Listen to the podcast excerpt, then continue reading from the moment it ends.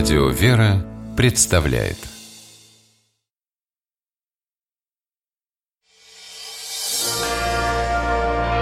Прогулки по Москве. О видимом и сокровенном.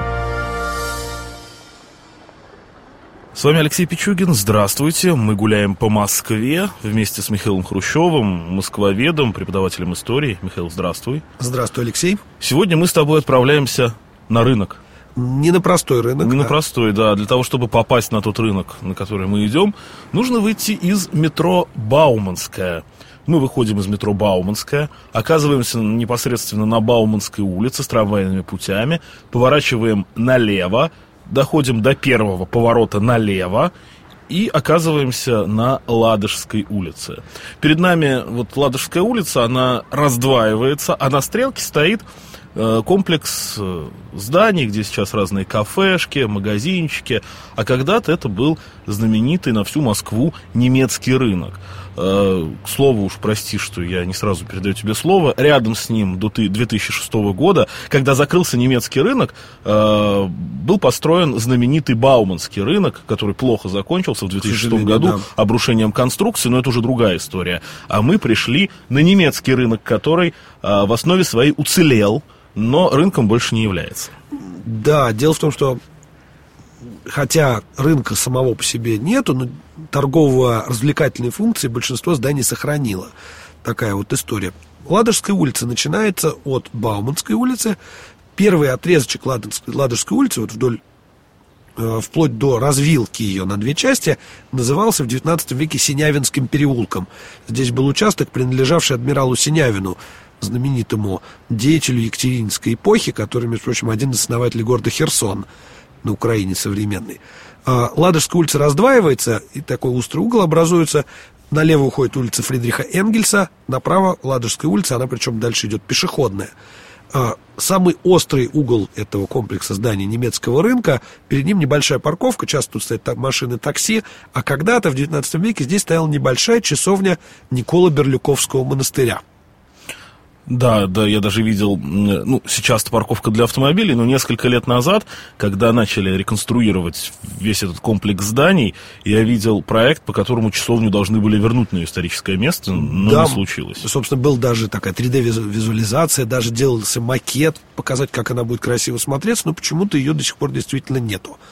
Несколько слов о вообще месте. Почему немецкий рынок? Неужели Почему тут... Ладожская улица? Тут все как-то тяготеет к северу. Ну, кстати, с Ладожской улицы интересный момент. Некоторые считают, что она вообще Ладожская не из-за озера Ладожского. Не из-за озера вообще не А разу. из-за трактира Ладога. Или трактир Ладога, или купчиха Новоладожская, которая жила домовладелицей, в котором владелицей дома, где был трактир Ладога, была некая госпожа Новоладожская. И вот благодаря этому и улица получила свое название, как одна из версий. Да. А почему немецкий рынок? Неужели немцы торговали здесь с лотков?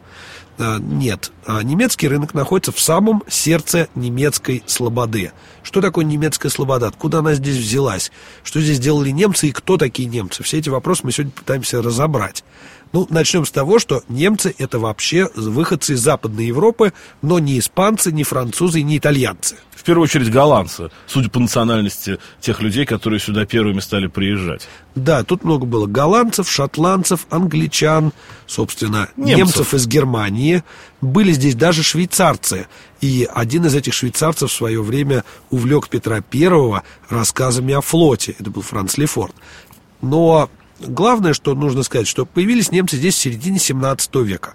Вообще, немецкие слободы появились еще раньше, они были еще при Василии Третьем, но локация этой слободы на территории современной Москвы постоянно менялась. Там Полянка была современная, Якиманка, еще где-то. Ну, два раза она возникала примерно в том месте, где впоследствии она и э, обрела славу. Действительно, в этом месте, в районе современного метро Бауманская, первая немецкая слобода появилась еще при Иване Грозном, но э, в семидесятые годы шестнадцатого века Иван Грозный велел ее разорить, и она была полностью разорена. Несчастные иностранцы расселились по всему городу, а в смутное время, опять же, Москва была полностью сожжена, и после смутного времени москвичи стали жаловаться, что немцы повышают цену на землю. Дело в том, что богатый немец приезжает куда-нибудь, покупает участок, строит большой дом, соответственно, Этот дом потом продают по повышенной цене, и вокруг земля тоже дорожает. Это обычное для городов явление, но не это огорчало руководство. Дело в том, что немцы стали строить в разных частях Москвы свои молельни и храмы, и католические, и протестантские, лютеранские, кальвинистские и самые разные другие. Это очень огорчало руководство страны, поэтому в тысяча шестьсот пятьдесят втором году всем иностранцам было велено разобрать свои постройки и переселиться в район современного метро Бауманская. Здесь появился такой настоящий европейский город с прямыми улицами, которые под прямым углом друг с другом пересекались, с общественными зданиями, с остериями, трактирами и местными немецкими церквями, с кирхами лютеранскими, с... Голландская реформатская Голландская... церковь первая появилась. Да, появилась там. Голландская реформатская церковь, которая, говорят, до сих пор сохранилась. Появилась даже католическая церковь, но это уже в петровское время. То есть тут был настоящий европейский город. И сюда приезжал... Столица практически. Да, это был... скажем так, отдельный от Москвы город, который уже в петровское время стал ядром новой столицы Москвы. Если вы обратите внимание, при Петре очень активно застраивался этот район, и даже некоторые говорят о перенесении своеобразной столицы в эту часть Москвы, которая, правда, не реализовалась полностью, поскольку появился Петербург, но немцы остались, и немецкий рынок тоже остался, как самый центр немецкой слободы. Очень много в интернете разных фотографий этого немецкого рынка, когда он действует, и много местных жителей, которые этот рынок прекрасно помнят. То есть вот представьте себе торговую площадь, которая существовала ну, практически с восемнадцатого века, и существовала до семидесятых годов. Действительно, я вот сам лично видел фотографии, как в этом треугольничке, если посмотреть сверху на карту, на план этого места, получается такой треугольник с пустой площадью внутри.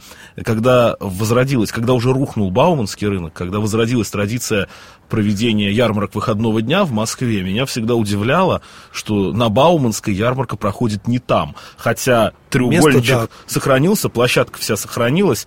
Жалко, конечно, что многие из этих домов остались только своими фасадами историческими. Тоже интересная история. Если мы пройдем по Ладожской улице до дома семь А, это по левую сторону Ладожской улицы, идет такой домик второй половины девятнадцатого века, судя по фасаду. Вдруг он прерывается, обычная советская такая кирпичная постройка, и потом дальше, дальше идет вторая половина девятнадцатого века. Чем это может быть вызвано? Судя по всему, как многие считают краеведы, эта секция дома просто была выбита попаданием бомбы во время Второй мировой. То есть немецкие самолеты бомбили немецкий рынок. Такая вот печальная ирония судьбы получилась. Бомбили, да, но... Видимо, обрушилась стена, которую перестроили, потому что в основе дом старый. Это как раз та история, где не фасад сохранился, да, а сам внутренняя дом. Часть дома. Потому что если посмотреть на трубы, которые там торчат, то трубы становятся, понятно, что это печное отопление дореволюционное. Если зайти во двор, мы не найдем вот этого фрагмента, то есть там все будет более-менее ровно. К сожалению, внутренняя часть очень слабо изведаны этих зданий. Некоторые сторожилы говорят, что под немецким рынком огромные подвалы. Холодильники. Холодильники. Но сразу скажем, что подземные помещения вообще чаще прирастают в сознании народном, чем надземные. Нет, здесь как раз есть свидетельства сторожилов, которые действительно там были. Это нормальная история, это же рынок. Рынок, и не было действительно нормальных холодильников, может быть, вполне. То есть а... тут нету каких-то страшных историй о подземных ходах с немецкого рынка в Лефортовский дворец. Нет, кстати, Лефортовский дворец совсем недалеко отсюда. Мы как-нибудь обязательно до него дойдем, прогуляемся.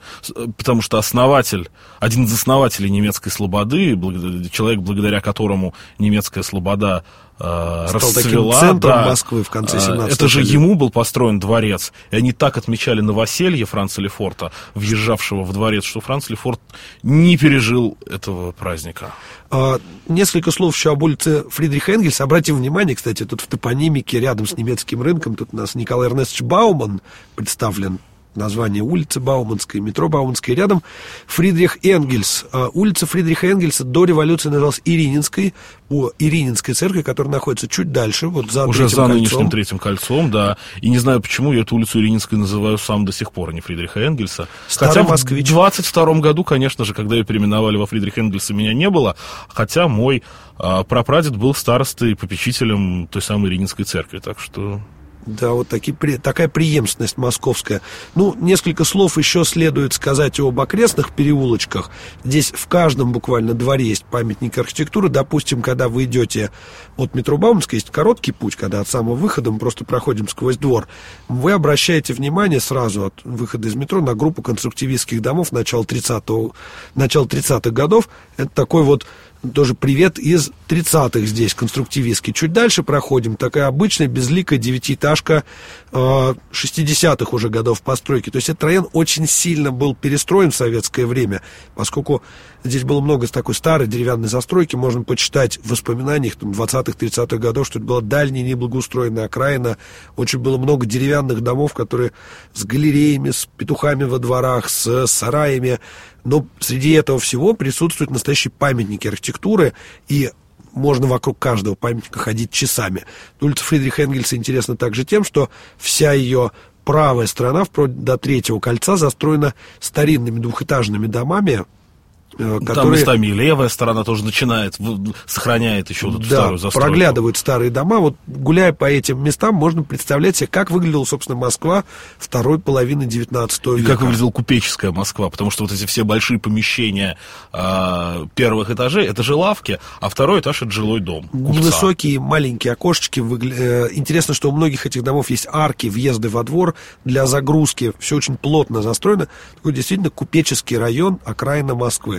Но многие названия улиц сохранились с восемнадцатого века. Посланников переулок, Посланницкая улица была в восемнадцатом веке. Выбивается только, наверное, Волховский, который был назван в честь событий фронта. Волховского фронта. Да, в сорок втором — сорок третьем году переулок был назван.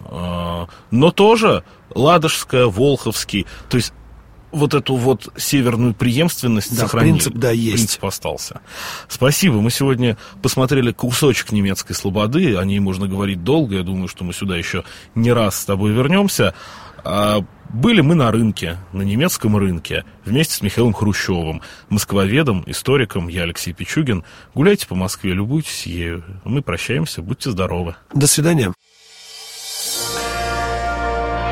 Прогулки по Москве. О видимом и сокровенном.